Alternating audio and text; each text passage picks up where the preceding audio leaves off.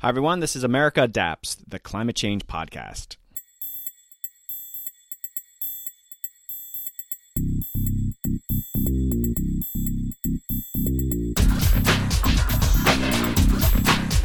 Hey, adapters, welcome back to an exciting episode. In this pod, we're exploring America's role in climate resilience and adaptation. I'm partnering with Battelle, leading up to their Innovations in Climate Resilience Conference, or ICR 24, April 22nd to 24th in Washington, D.C. ICR 24 is attended by environmental professionals, scientists, researchers, students, and leaders from the White House, Department of Energy, national labs, Department of Defense, industry, and academia. All sorts of folks are going to be there.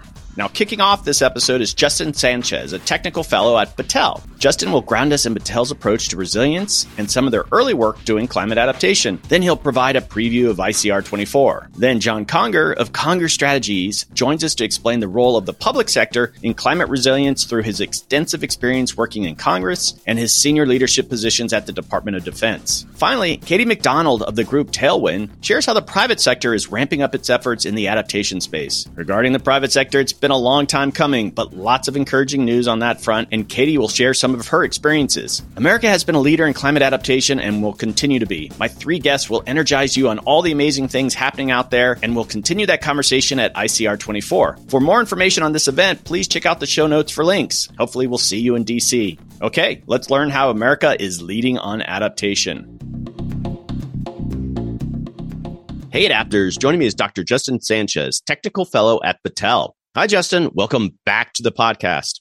Uh, Doug, it's really wonderful to be here. Love your podcast. I always hear such great things about it. And uh, it's a real pleasure and an honor to, to be here and, and, chat a little bit about climate tech and uh, what we're trying to do in that. Justin, you have been on before, and I have this fantastic partnership with Battelle. It's been an honor to work with you guys. But for my listeners who haven't listened to those episodes, and I encourage them to go back and listen to those, what is Battelle? Yeah, so Battelle is the world's largest not for profit applied science and technology organization.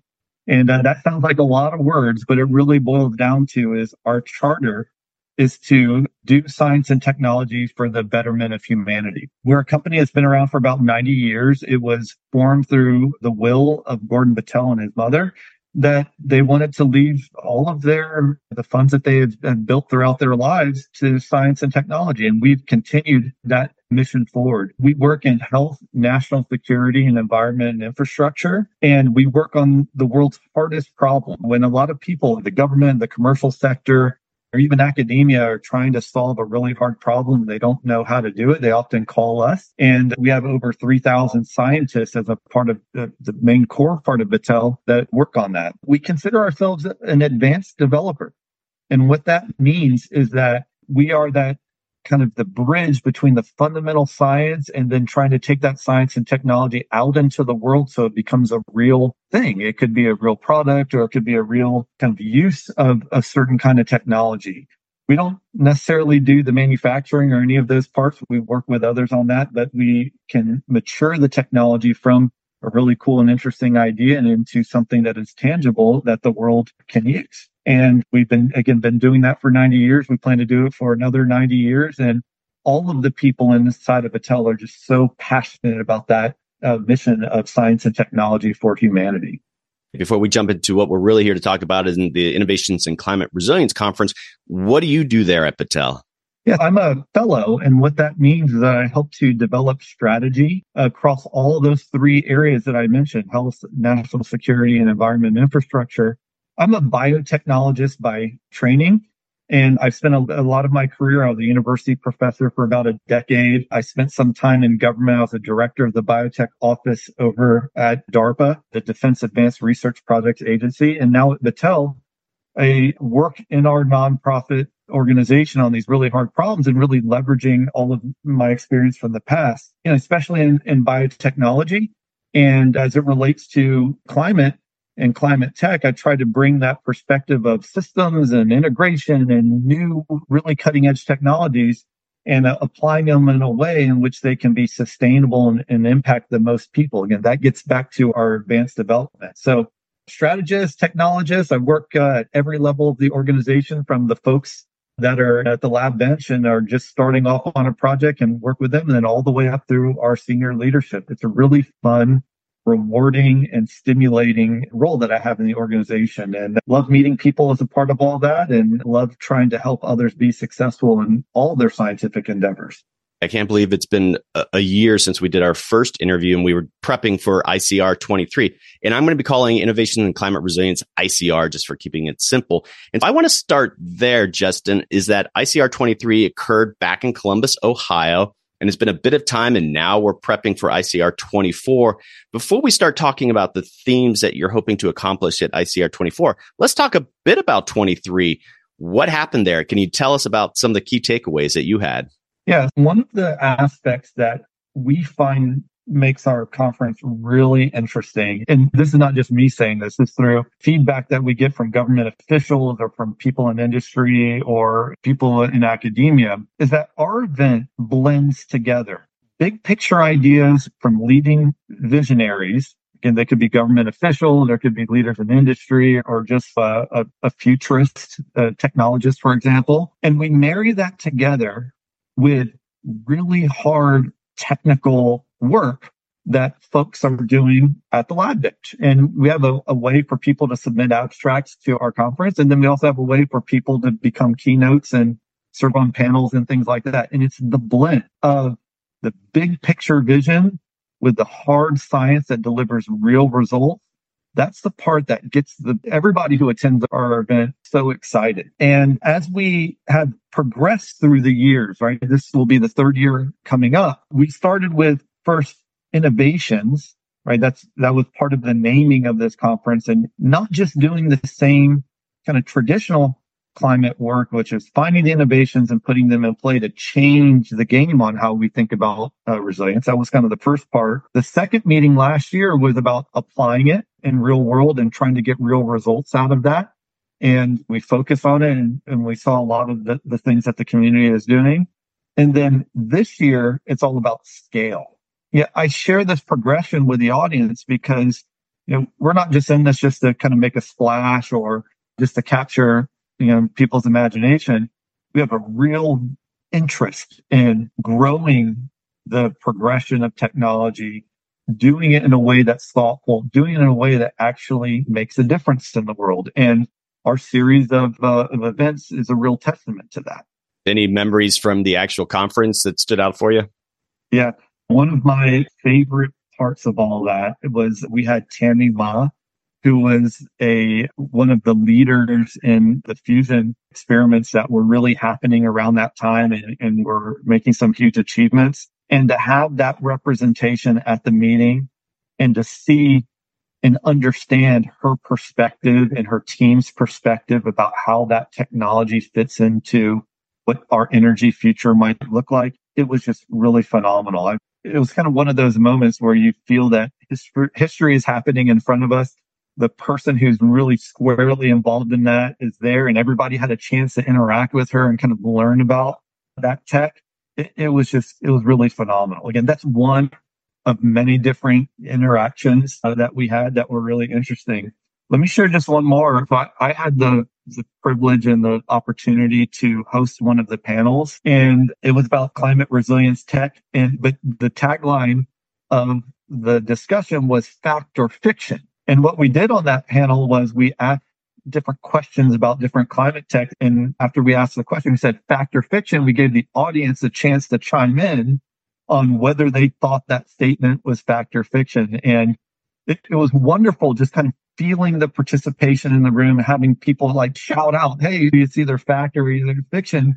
And then having the, the people that were on the panel have a discussion about okay, here's what the perception is, here's what the real tech is, here's what the real policy is, and how all of those things fit together. And I share these two elements uh, with your audience. It's such a dynamic event that we have, you know, now every year for the, for the last couple of years. And come and you join us. It, it'll be really fun. And we dive into the issues in a really interesting way. And you can meet some of the brightest minds that are out there making a difference in, in climate.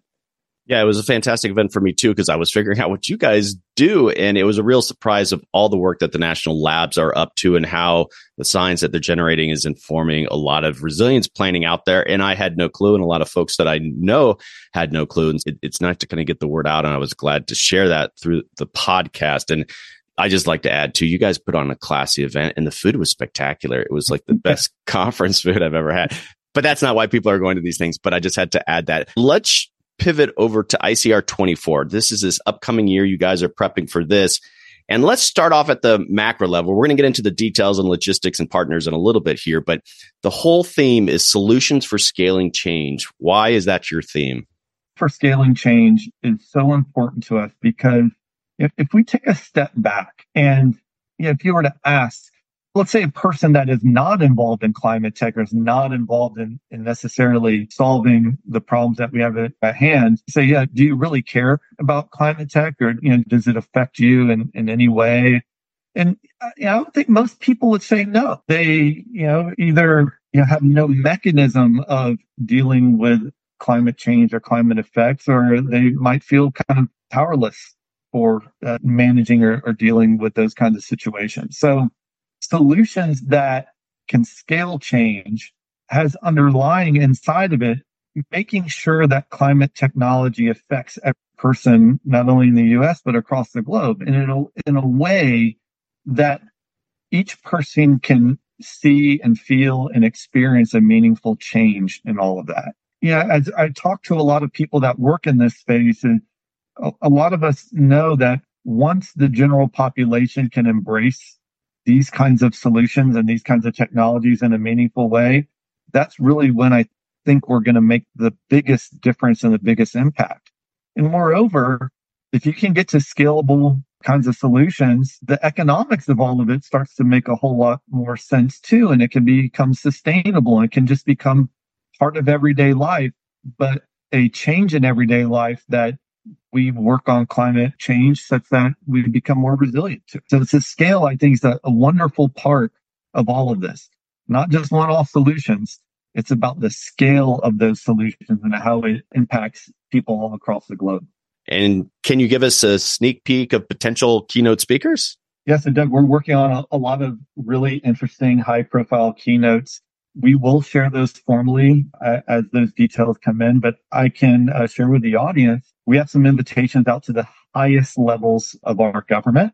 So think executive levels in our government. And we're, we're very optimistic and hopeful that some of those officials will join us. And we also have leaders uh, from industry that we've in, invited too.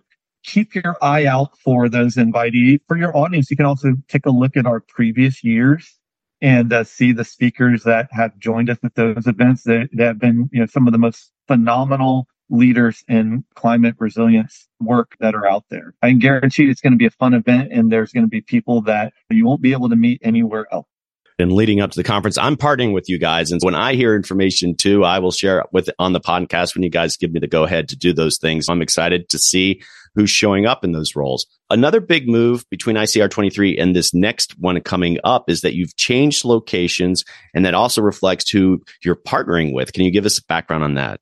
Yeah, this year we're so excited to move the event to Washington, D.C. And, uh, you know, a lot of people might be wondering, well, why are you going to Washington, D.C. after you, have been in the Midwest and in Columbus the last couple of years? Well, I, I think it's, it's time to join government officials in the place that they work, right? This is where a lot of the decisions are made about where climate policy and support and decisions ultimately occur.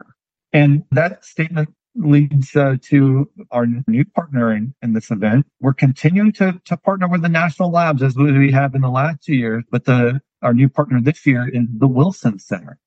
And the Wilson Center is one of the leading policy shops in our country that helps to shape a lot of different issues. Climate is, is a really important one for them, and they'll be joining us in this next event. We're really excited to have a, a new partner and think about policy and its intersection with technology such that we can get the best out of both in order to have those solutions for scaling change.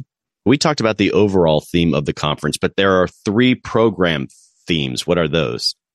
Yes, we have uh, three really big buckets of adaptation, mitigation, and sustainability. I know your audience is very uh, focused on adaptation, and we'll discuss a little bit about some of the elements in that bucket. But here's another part of the kind of the thinking here. You know, we intersect with a lot of different people in the community, and By focusing on adaptation, mitigation, and sustainability, we feel that we can bring in those leaders from the different facets of how we think about climate solutions and, and climate resilience. With that, I, I say this is a very open kind of a community. Like we welcome all who have perspectives on this. And from our role at Battelle, again, being a, a big not for profit and our mission being to do science for the sake of society, like we don't have a dog in the fight necessarily in terms of the like what is the best way. Like we want the solutions that make the difference to, to come into play and, and we try to be a facilitator and a convener of people uh, in each one of those areas. And if we can find intersections amongst them much even better much more the better right? I'm actually excited that you have these three tracks because you're going to get areas that are kind of working in their own lanes. And if they're coming together, and I think there's a lot of confusion sometimes between those different tracks. And if they're talking over coffee hours and lunches, the mitigation folks, I think, will kind of understand what the adaptation folks are doing. The sustainability folks will like look for that overlap with the adaptation folks because adaptation is this emerging area.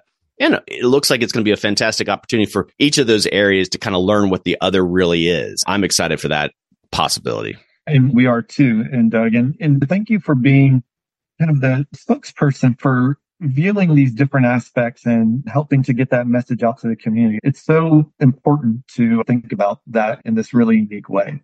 Well, thank you. Appreciate that. Right now, COP28 is happening. We just saw the release of the fifth version of the National Climate Assessment. The president has released a national resilience framework in the last few months.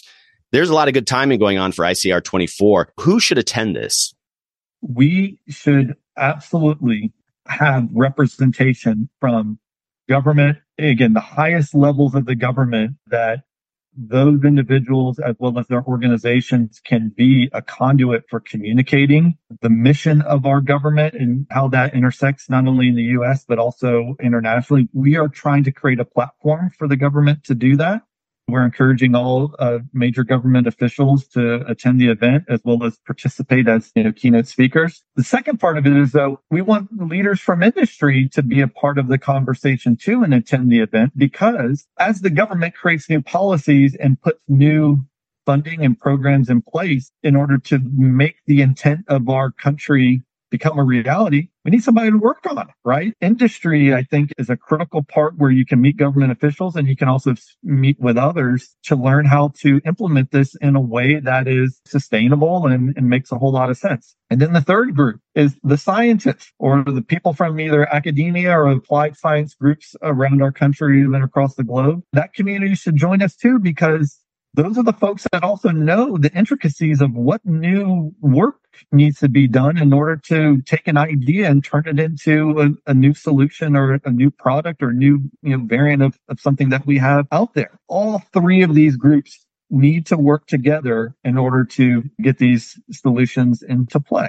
And uh, we welcome you know everybody to be a part of that. Let me also throw one additional group that we don't necessarily talk about a lot, but it's really important. And, and we did this last year. Battelle is committed as part of our not for profit status to STEM education. And we had a competition, a STEM competition that went across the country in which we had young folks that are interested in this generate some ideas about what the next solutions might be. And it was just really wonderful interacting with the next generation of people that are going to help to solve our climate change challenges. So, yeah, so in addition to the three groups I just described, if there are uh, people that are that really kind of education and thinking about STEM, like join us too. You're more than welcome to attend the event. I'm going to put my own plug, and I, I encourage environmental educators and even people in the media that you need to get more educated on the subject. There's such little awareness, especially in the issues of adaptation out there in the general public, coming together and, and seeing some of the cutting edge work on this. That that's my plug. That you really have to understand what these things are going on because it's right now it's so wonky. It's in the realm of like policy folks and it really needs to get out more. That's who I'm plugging. Hope shows up. Great. I, yeah. Let, let's bring those folks too. And when we have those deep conversations and there's a complete understanding, it helps us collectively. Justin, I'm going to let you go, but can you just give us a reminder about the conference? When is it? And then one final appeal before we uh, let you go. Yeah, CR 24 Innovations and Climate Resilience. April 22nd through 24th, 2024. Ronald Reagan Building, International Trade Center in Washington, D.C. We are thrilled to see everybody join us. It's going to be a spectacular event. Well, I'm looking forward to it. DC is a fantastic town. I used to live there, a lot of great restaurants. And yes, definitely look it up. And I'll have all the links in my show notes for this episode. Thanks, Justin, for coming on. Doug, thank you so much, as always, for having me. Hey, adapters. Joining me is John Conger. John is the president of Conger Strategies and Solutions. Hi, John. Welcome back to the podcast.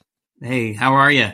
John, you've been on several times now. It's always a pleasure to have you on. But for those new listeners or who haven't listened to those episodes before, what do you do there at Conger Strategies?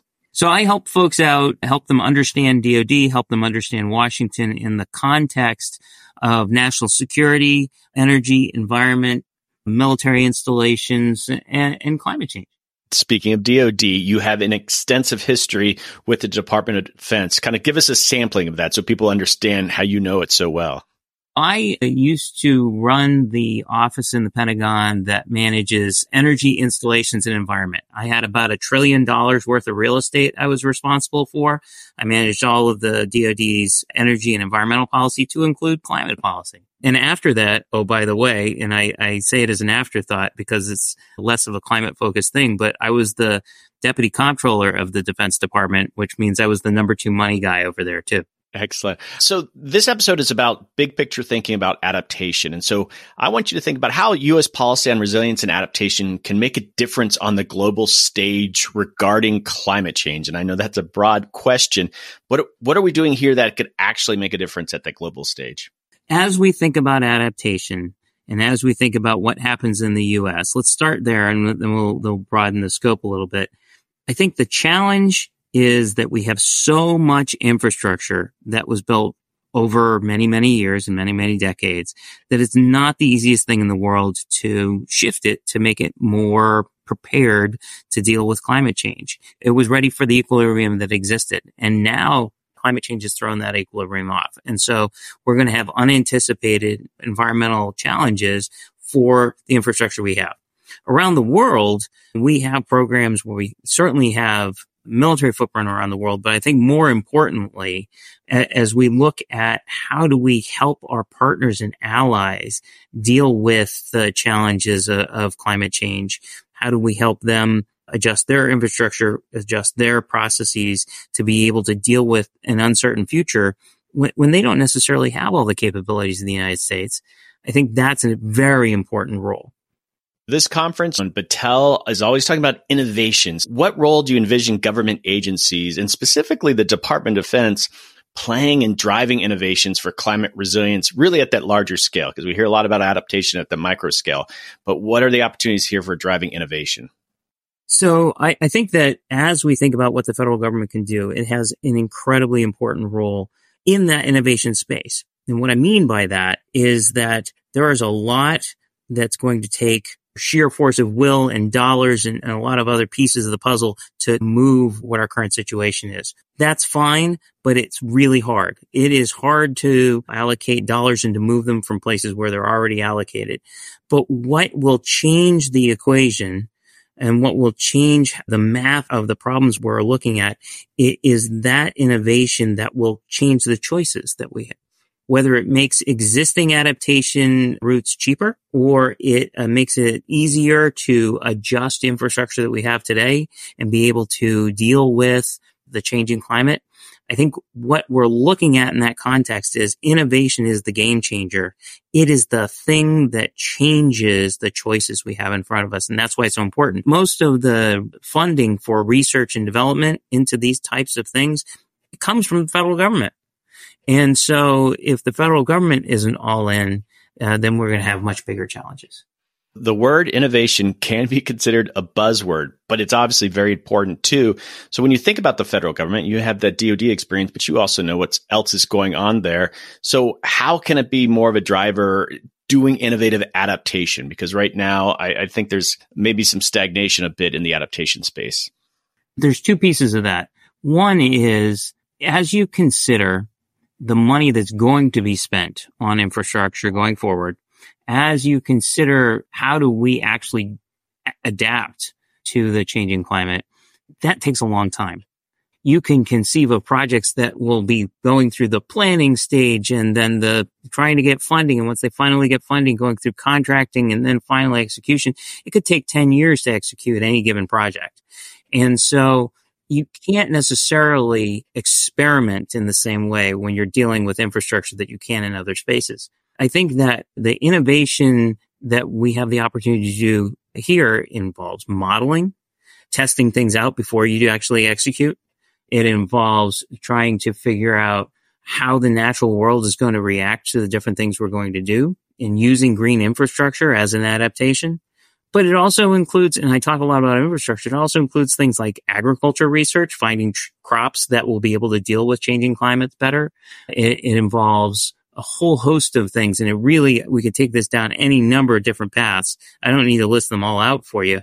But the, the fact of the matter is, is that when the federal government is able to provide the resources to figure that out, you don't have to uh, make mistakes that you're stuck with for a long time, right? You don't have to take that 10 years and go, oops, the climate change or the situation changed in a way that I didn't anticipate or was too sloppy to anticipate what we have to do is sort of change that landscape in advance so that people can make the right choices and build infrastructure or make investments that have already adapted to the future that's coming down the road these Battelle resilient conferences, it's really multi-sector. And so I want you to think, and pivoting a little here, is that in the context of national security, what emerging threats do you foresee as a result of climate change? And I know there are a lot, but just kind of give us a little grounding in that. And then how can the conference potentially contribute to some of these solutions? There are a lot.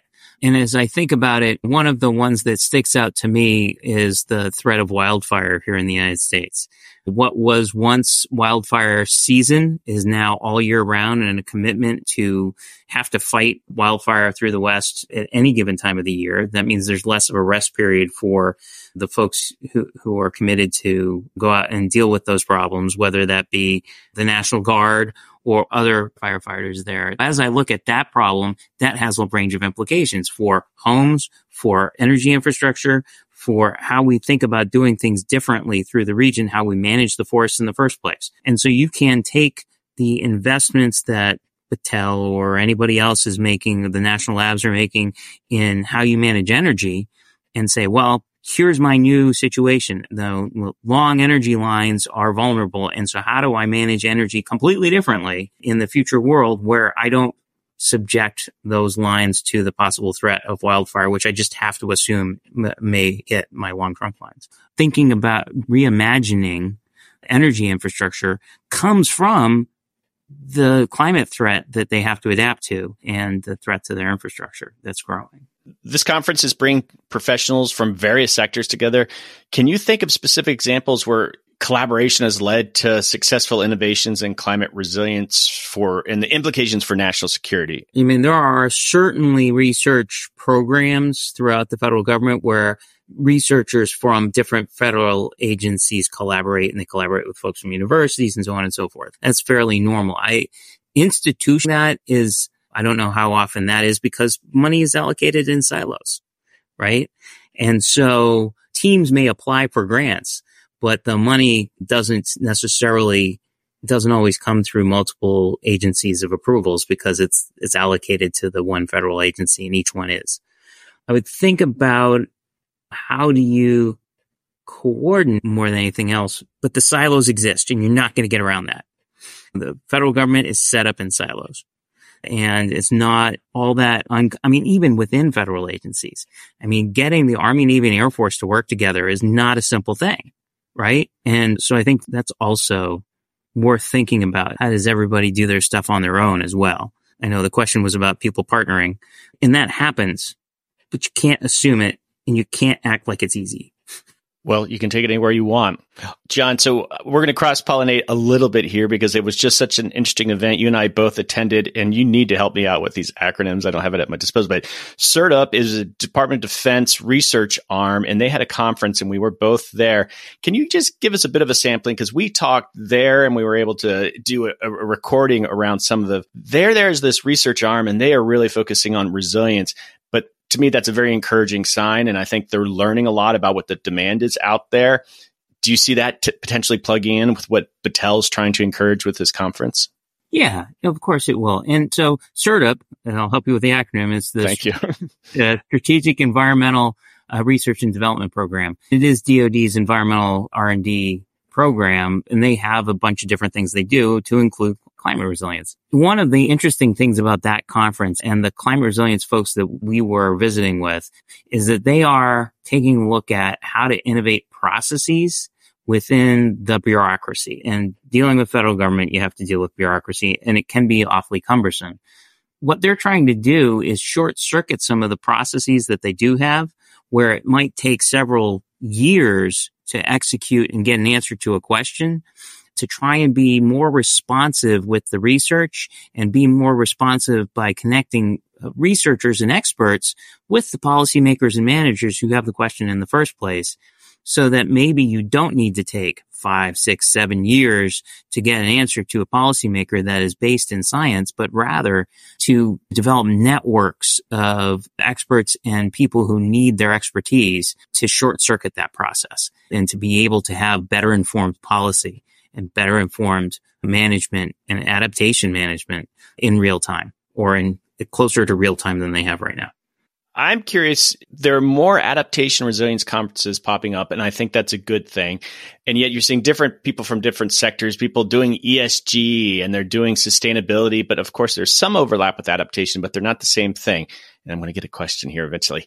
But recently they released the fifth edition of the National Climate Assessment. And to me, I did an episode on this and it was Jesse Keenan came on and just looked at what's in the assessment. And I see that there's value of having a common language and sort of a common understanding. But a lot of times people don't really dig into it. It's a giant report.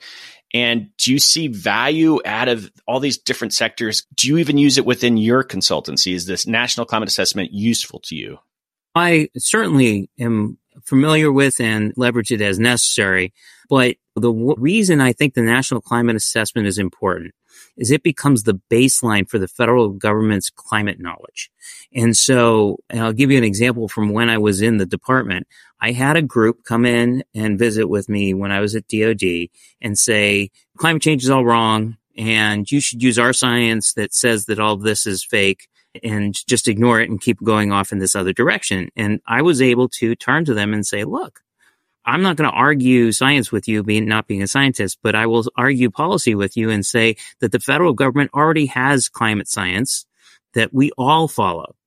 And so if you want to make an argument that somebody shouldn't use it, you need to go to those folks and have peer reviewed research and actually um, sort of make the case in the cross intergovernmental process and, into the, the national climate assessment in order to get somebody to have uh, your opinion or a different opinion. But that way you can't pick people off, if that makes sense. You can't have subjective science or different federal agencies having different opinions on it. This way everybody's brought together to have a baseline. And I think that is incredibly important from a policy perspective. It may be important from a science perspective too, but it is incredibly important from a, from a policy perspective and from a management perspective to have that common language. It should expand out even to the private sector. And there's even state government and local governments that there, there needs to be that commons language and that the assessment. And I think they try and they, they came on the podcast, but just getting the word out and what's in there and how it can be a resource. Can you give us a sneak peek of some of the things that you're going to talk about at ICR? 24? I'm hoping to have or to host a conversation with representatives from the Defense Department, from the different military services, and to, to, get a sense of what they feel like they have gotten done over the last few years. And more importantly, what they expect to get done over the next year. Because I think we have what might be fairly called as an inflection point coming up. Elections are uh, introduced in uncertainty. And so the question really becomes one of what are you going to do this year to prepare for whether you have either zero or four more years left at the end of the year? Are, are you going to lock in progress? How are you going to lock in progress? What is most important for you to get done now in the context of possibly this being your last bite at the apple?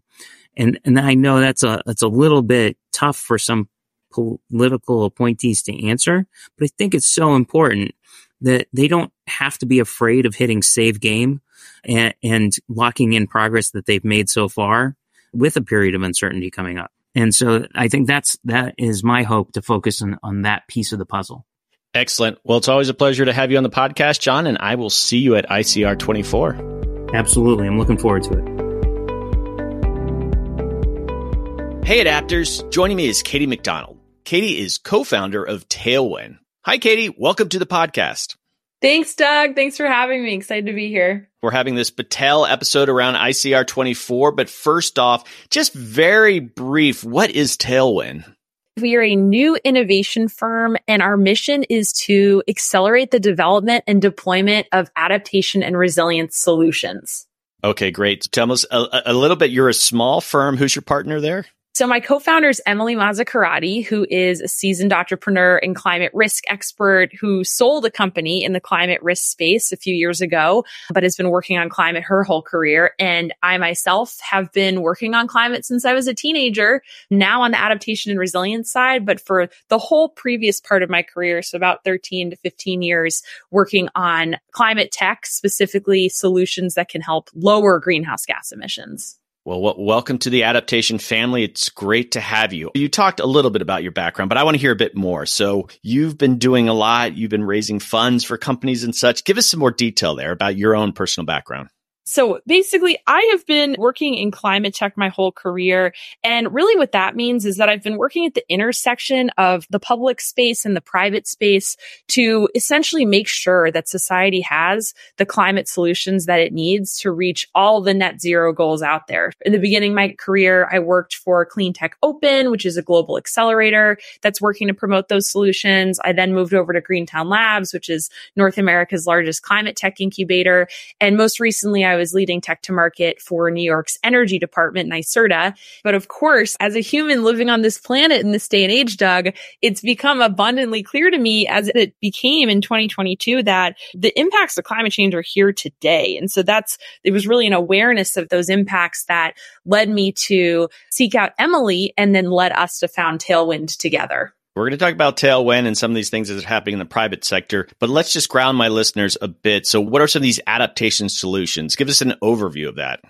So adaptation and resilience solutions at Tailwind, we define those as products and services that predict, prevent, mitigate, and enable recovery from climate impacts like floods, heat waves, storms, and wildfires. But at a high level, this could be anything from go sustainable concrete that's being used for a seawall. It could be a solution that's harvesting water out of the air. It could even be a new vaccine that's helping us cope with infectious disease that's spreading faster due to climate change. So there's a super broad universe of solutions that fall underneath this bucket. We're going to go back in and dig in more about what you're doing there at Tailwind. And so, really, y- your mission, and let's talk about those kind of things that you're doing basically when emily and i got together we actually we met at an event as many great co-founders do and at that point I've been working on mitigation my whole career. Emily had been in the resilience and climate risk space. And we just started a conversation and we're comparing notes about some of the high level trends in the resilience space that I had taken interest in and that of course she'd been working on for years. And we kicked around some general FAQ. A lot of these FAQ are very familiar to people that work on resilience. They're important to consider, especially in Tailwind's work. The first one was that UNEP estimates that we need at least 330 billion dollars to address resilience and adaptation needs by 2030. And we're tracking only like 63 billion worth of investment annually. So broadly speaking, we know we're super behind on the investments that we need to address resilience and adaptation as core areas that can protect lives and livelihoods. And one thing we got to talking about is just the fact that when you look at the figures down at the innovation level where companies are forming to participate in the adaptation and resilience market, things are even more dire. We go from only 5% of climate finance globally going into these sorts of solutions to less than 1% of climate tech venture capital going into adaptation and resilience. So that was number one. We said, wow, it really is looking like there's a capital gap in this space. What might we do about that? The second thing we started talking about after we met was the fact that globally speaking, over the last few years, we've seen, not to be ironic, but quite the tailwind when it comes to governments and corporations taking action on their own physical climate risks. So we've seen 15 out of 50 US states write adaptation into their climate policies. We've seen over 170 countries globally develop their own national adaptation plans. And there are over now 4,000 organizations reporting through the Task Force for Climate Related Disclosure. So basically, all of these groups represent, in theory, really big customers for adaptation and resilience solutions. But what we noticed is that we're just not seeing the demand signal. So the clear articulation of the need for solutions in the adaptation and resilience space from these potential customers. So we think the demand is latent. It's there, but that they're not quite communicating it. So demand signal was really the second gap that we identified. And then finally, and this is of course a big part of the world that I come from, but when you look across the climate tech innovation ecosystem, there are about 40 different accelerator and incubator programs that are helping researchers and early stage entrepreneurs commercialize their products within the greenhouse gas reduction space. When you look at how many of those programs, Doug, are actually doing anything on adaptation and resilience, it's like four of them. We kind of saw this third gap being kind of ecosystem support. There really isn't the kind of know how or support for scientists or entrepreneurs that are aspiring to get to market with new ideas that's needed to really prop up a new ecosystem. And so, with that in mind, the two big things that we're tackling with Tailwind are as follows. Number one, we are making some small investments and we plan to raise a fund to deploy uh, starting next year. So, we're, we're trying to fill that capital gap with our own capital, and we'll continue to do that. Uh, we're undertaking what we call field building activities. And these are activities that we know need to happen in order to make sure that more startups and more innovation exists from the private sector in this space. That means looking at some of those gaps I mentioned before. It means helping capital providers understand where they can place their dollars within this space, what kind of, what universe of opportunities exists across the adaptation and resilience solutions continuum. And we're working on a really exciting taxonomy that we'll be able to release soon to that effect that will help guide those investors. We're also working on creative partnerships with some of the ecosystem organizations that have been supporting climate innovation for years, but helping them get towards more of this adaptation and resilience work. And then, of course, we're working with intrepid and excited first customers, folks that want to go out on a limb and, and start soliciting for new solutions in this space just to get that supply demand continuum going. What are some of the major barriers to scaling adaptation? First and foremost, you can't scale a company if you can't find funding for it. This is a really, really tough predicament for a lot of entrepreneurs that a lot of the solutions that are going to be needed for adaptation and resilience, they will be deployed in the private sector, but many of those same solutions will also be needed in the public sector, right? Within the government sector. And where that's concerned, we still have, we do not see adequate funding on the private side, less than 1% of VC, but we also do not see adequate innovation funding on the public side. Obviously, in, in your 200th episode, we got some really great updates from the DoD on all the amazing work that they're doing through SERDP, and ESTCP to inject some of that capital on the public side. We've also seen some good progress from the EPA's Greenhouse Gas Reduction Fund. The Department of Commerce and NOAA launched a really cool ocean based climate resilience accelerator for $60 million last year. So we're seeing some bright spots trickling in within the Inflation Reduction Act, within the Infrastructure Investment and Jobs Act, and through some of these government agencies at the federal level. But we're seeing very few funding opportunities at the at the subnational level within local governments and state governments for the kind of innovation we think we need to see in this space. So that remains a really big challenge. Number two, it's challenging for startups in this space to reach customers. Uh, many of the customers that exist in the adaptation and resilience world, they will be different than the traditional customers that climate tech companies need to access who are reducing emissions. We're talking about customers that are anywhere from organizations trying to preserve terrestrial and coastal ecosystems to the DoD to healthcare and medical facilities to water utilities to agriculture, different firms that are managing energy and housing infrastructure, cities. There's such a broad continuum of entities within the private and public sector that require support to ensure that their assets and the people they steward are protected from climate impacts. And that's a really complex world for entrepreneurs to, ne- to negotiate and understand, especially if they're just coming out and starting a company. Let's say the private sector is really just jumping into adaptation. How can they help us make progress? What are some of the major elements of the private sector's role in all this? There are a few areas where the private sector is really, really excellent across these five areas. The first one is innovation and technology. So private companies are often at the forefront of technological innovation. They are able to develop and implement new technologies. They are capable of bringing things to scale through mass manufacturing. They're able to achieve distribution needed to get those products to people. So this is the kind of economy of scale that is afforded to us when the private sector steps in with new innovations, with new products. Investment and funding is the second area. There are a lot of really good reasons for businesses and financial sector actors to be concerned about adaptation and resilience.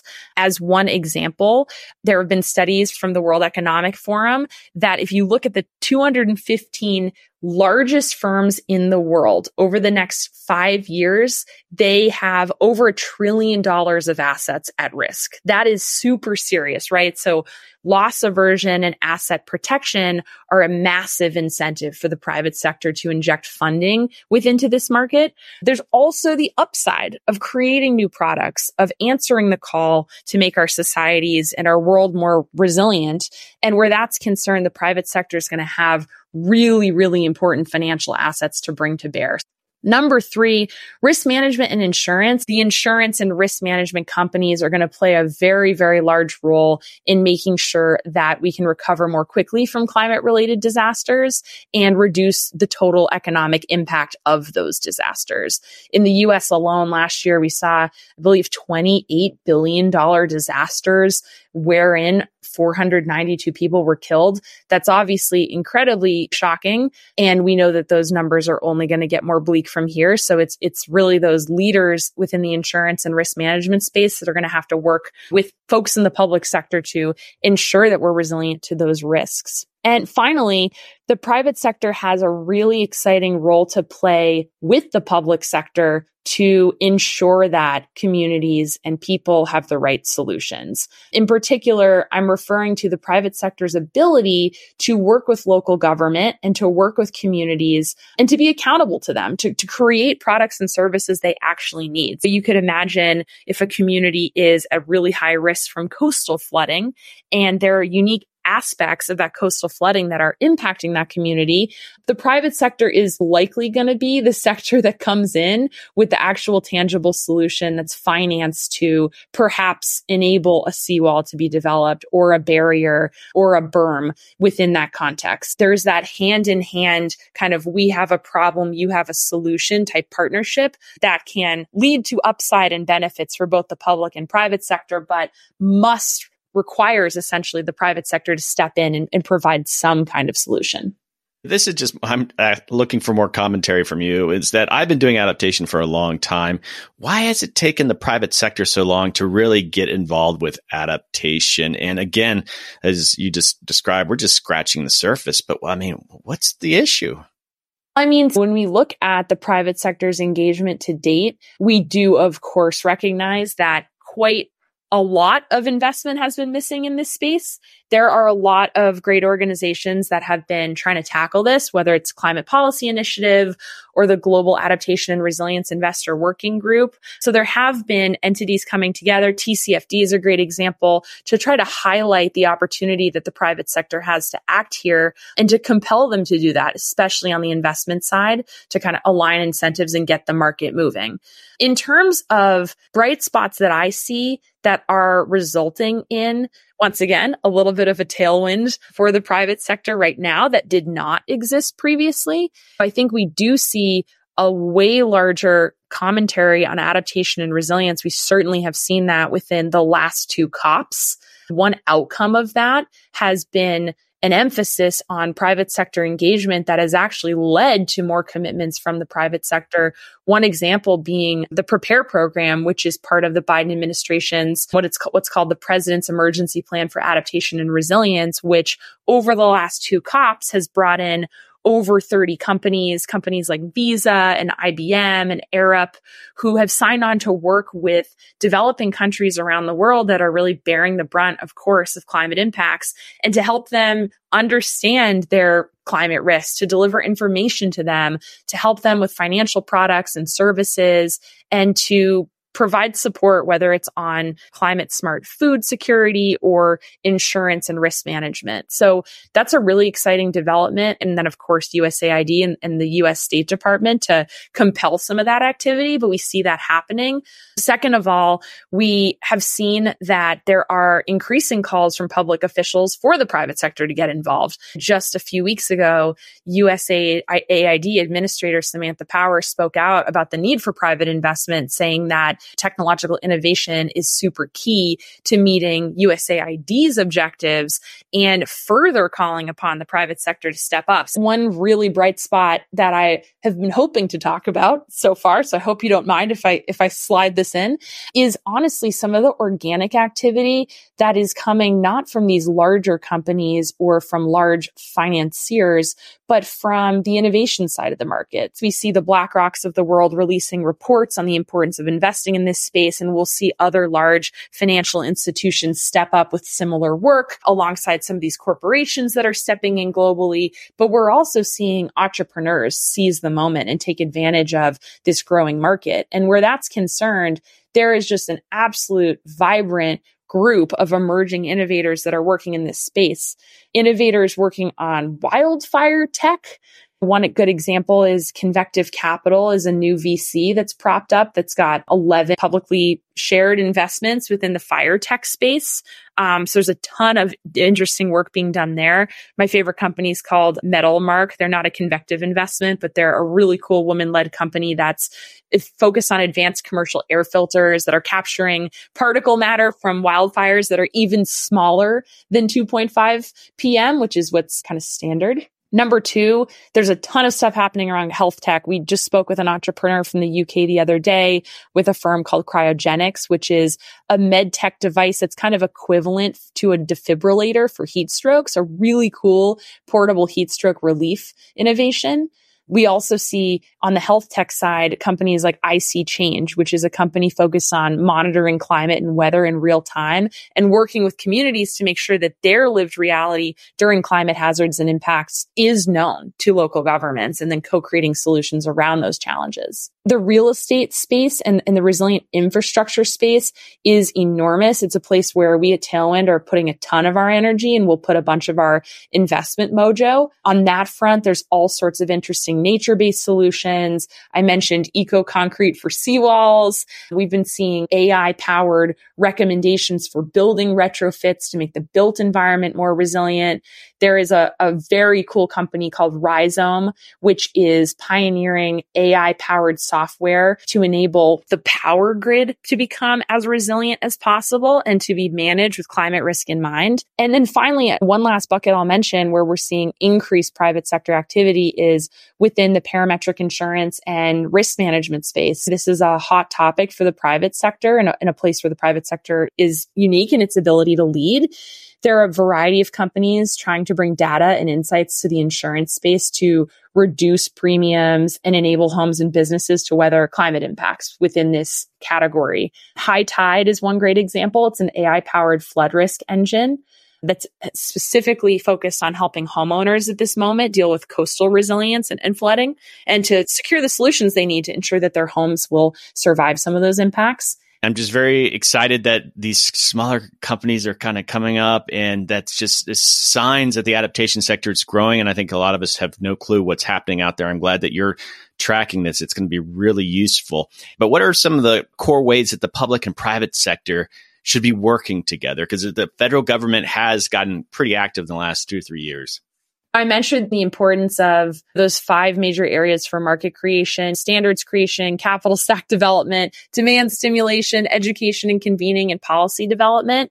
We've seen some real bright spots across the policy development space. So really the public sector stepping in to help design this market with once again, public good in mind, which is a critical role that the public sector has.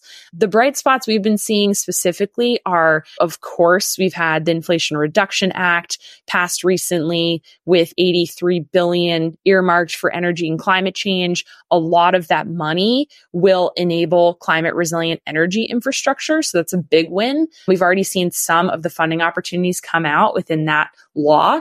As I mentioned, we also saw the in- Infrastructure Investment and Jobs Act, which has over 50 billion dedicated to infrastructure on the resilience side, whether that's transportation or built environment or water. So all of that is really exciting and great.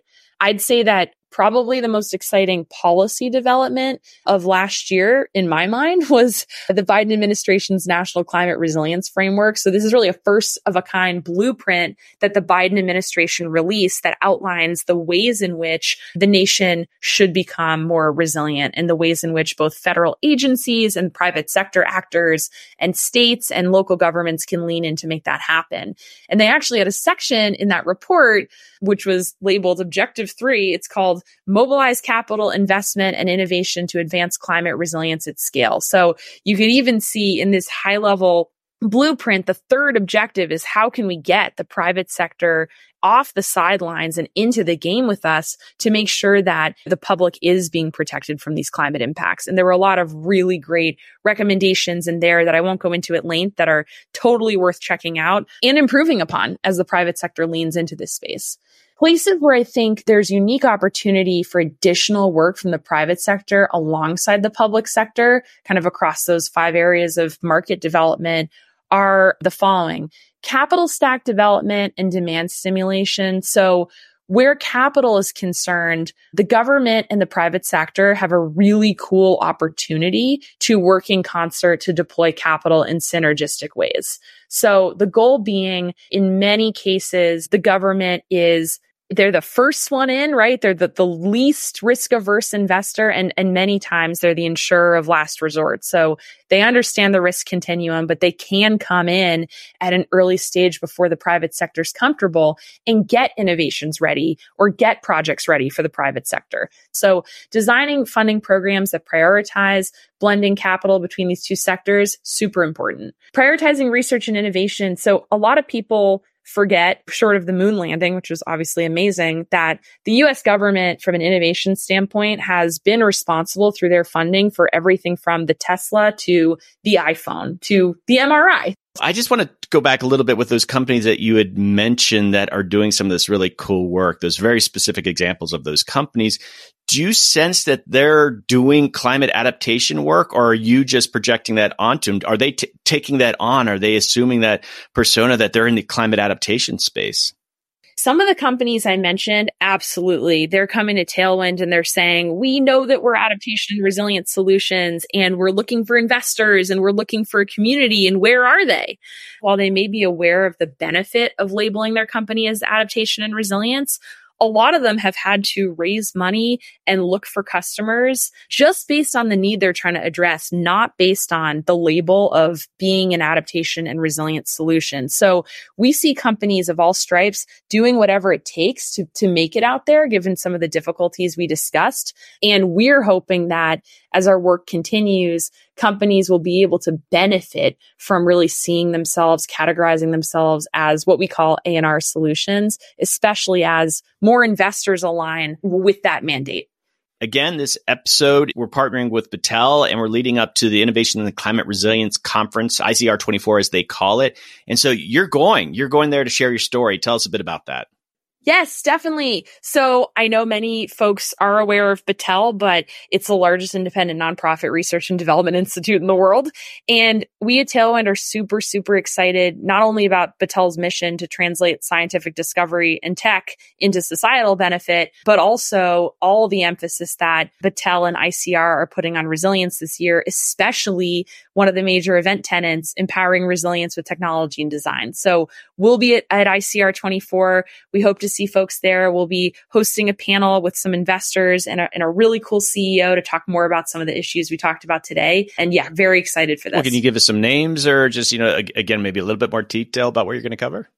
Yeah, so I, I won't uh, steal Battelle's thunder by annou- uh, announcing any of the panelists, but we're going to talk a little bit about market opportunities that exist in the sector, especially for maybe re- researchers and scientists that are there. We're going to talk about innovation in the space and what kind of opportunities that we're seeing for investors. We'll be covering opportunities for public private partnership, Doug, and we'll definitely be speaking more about barriers to commercialization and how we can address those as an industry. Okay, fantastic. So if people want to learn more about you and Tailwind, what do you recommend? Great. Yes, please go to tailwindclimate.com. You can sign up for our newsletter, follow us on X or on LinkedIn. And uh, yeah, we look forward to engaging really anyone that's excited to build this innovation ecosystem with us. Katie, thank you for coming on, and I will see you in DC.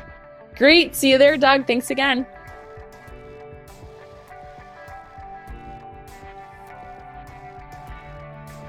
Okay, adapters, that is a wrap. Thanks to Justin Sanchez, John Conger, and Katie MacDonald for joining the podcast. We're just scratching the surface on how America is ramping up its efforts in climate resilience. I have been covering adaptation for a long time, and the rate of acceleration in the last few years is dazzling. And I think the reality is we have barely gotten started. Buckle up, adapters. Don't forget to check out the links in the show notes for Battelle's Innovation in Climate Resilience Conference in Washington, D.C., April 22nd through 24th. This year's theme, Solutions for Scaling Change, that Justin shared, captures the urgency and growing need for innovations at scale to meet the monumental task of addressing climate change. I'll be there and hopefully I'll see you there too. I'll be roaming the sessions and the hallways interviewing adaptation experts. Please do reach out and introduce yourself if you're there. Beyond all the great content, Battelle puts on a world class conference. The event in Columbus last year was fantastic, and I imagine the DC location will add some new opportunities. Please join us. Okay, adapters, imagine the potential of showcasing your achievements through a widely acclaimed podcast that boasts a large network of climate and adaptation professionals. Yes, I'm talking about America Adapts and how it offers your company or organization the perfect platform to tell your adaptation story and spread your message to a diverse and highly influential audience of climate professionals. By sponsoring a whole episode, you not only have the chance to share your story with the world, but also integrate a podcast episode into your organization's long-term communication strategy. It's time to expand beyond the confines of webinars and white papers, which can often be dry and unforgettable. Let's work together to identify the experts who best represent the remarkable work your organization is undertaking in adaptation through the power of podcast storytelling. This will not only enable effective communication with your members, board members, and funders, but also leave a lasting impact. The value of podcasts lies in their ability to continue promoting your story long after their initial release, ensuring it remains a critical educational resource for years to come. I am humbled to have collaborated with such prestigious partners as Battelle, Natural Resources Defense Council, University of Pennsylvania Wharton, World Wildlife Fund, UCLA, Harvard University, The trustees of reservations, and many more. So let's add your organization to this esteemed list. Yes, we can make a significant difference in the world of climate change adaptation. To learn more about the enduring value of podcasts and how they can benefit your company organization, email me at americaadapts at gmail.com. Okay, adapters, keep up the great work. I'll see you next time.